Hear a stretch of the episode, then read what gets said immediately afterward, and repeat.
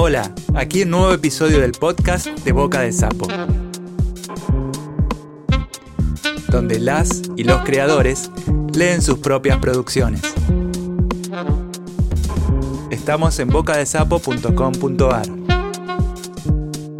Hoy con nosotros Gloria Peirano, que lee un fragmento de su novela La Ruta de los Hospitales. Tenés 10 años.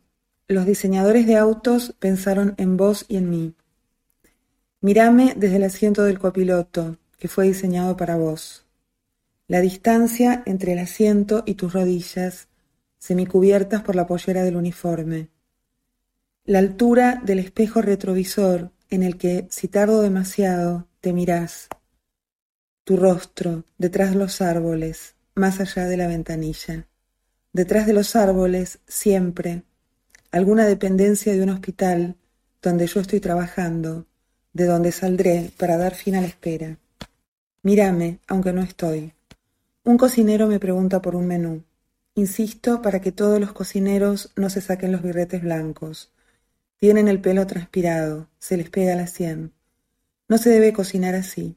Las reglas son simples. No se debe cocinar sin birrete. Todas las personas deben pasar al menos un día completo en un hospital. Tenés diez años, ya lo entendés. Tenés esta ruta, la ruta de mis hospitales. Muñiz, Roca, Español, Británico, Fiorito, Gandulfo, Fernández. Las clínicas son como las primas ricas, un poco tontas.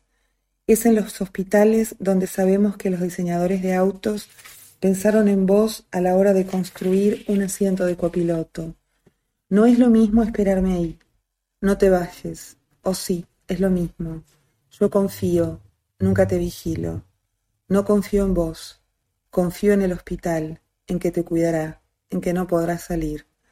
En que alguien, una enfermera, una mucama, me avisará si estás en la otra punta, recorriendo pasillos, mirando a través de puertas entornadas. No mires ahí.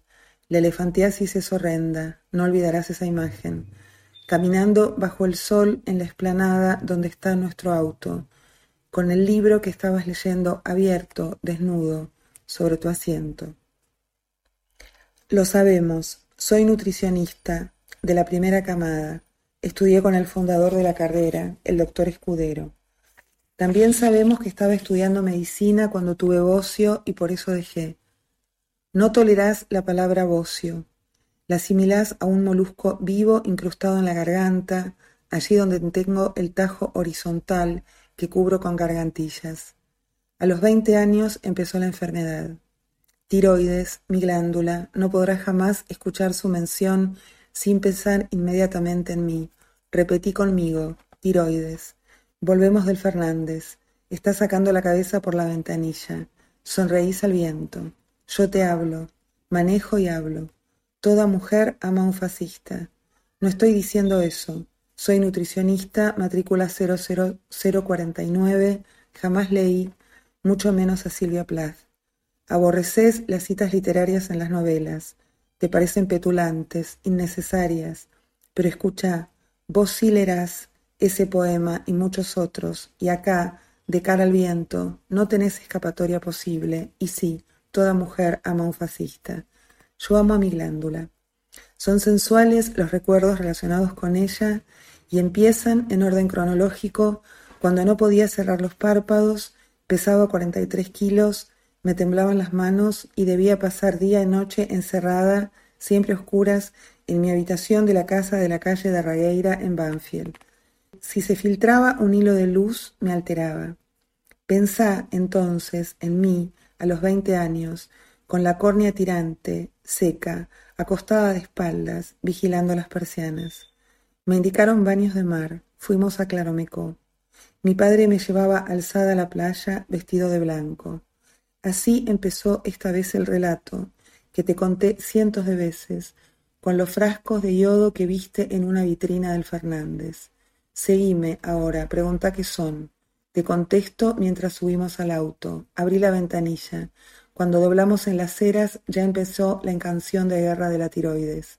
Después del mar no mejoré. La tiroides es una glándula fascista. Pensemos entonces en otra cosa, en la curva otra vez del camino que lleva a la administración del Hospital Español de Temperley, el ruido de las piedritas debajo de las ruedas del auto, el modo que en esa curva se amplía el infinito, no lo olvidarás. Te sigo una mañana hasta el Parque del Británico. No me ves. Caminás sola hasta la Puerta Blanca. La cruzás. Hay un niño en silla de ruedas sentado al sol con su madre. Es otoño. Es el año 1973. La madre está sentada en un banco, junto a la silla de ruedas. Tiene un rodete, las manos cruzadas sobre el regazo. Vas hacia ellos. Te parás delante del niño, que no te mira, tiene la cabeza baja. Te impresiona profundamente que esté pelado. Miras a la madre, que te sonríe, y te tocas tu pelo, castaño, enrulado.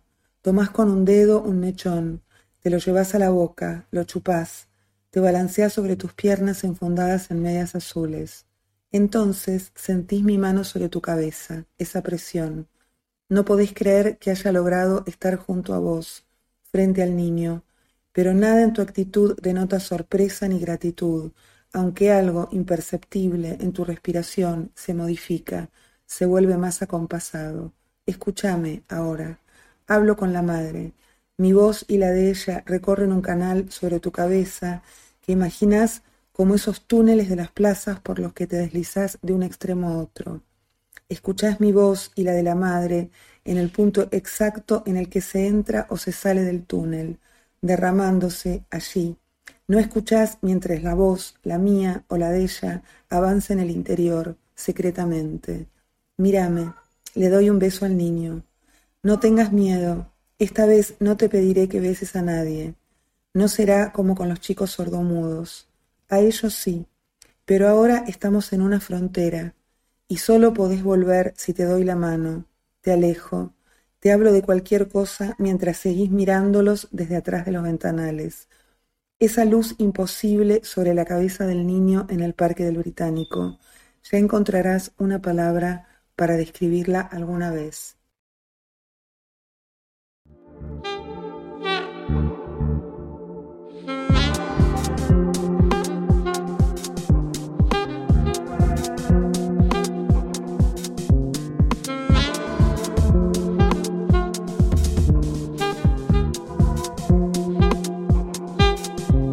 Suscríbete y seguinos en las redes. Estamos en bocadesapo.com.ar.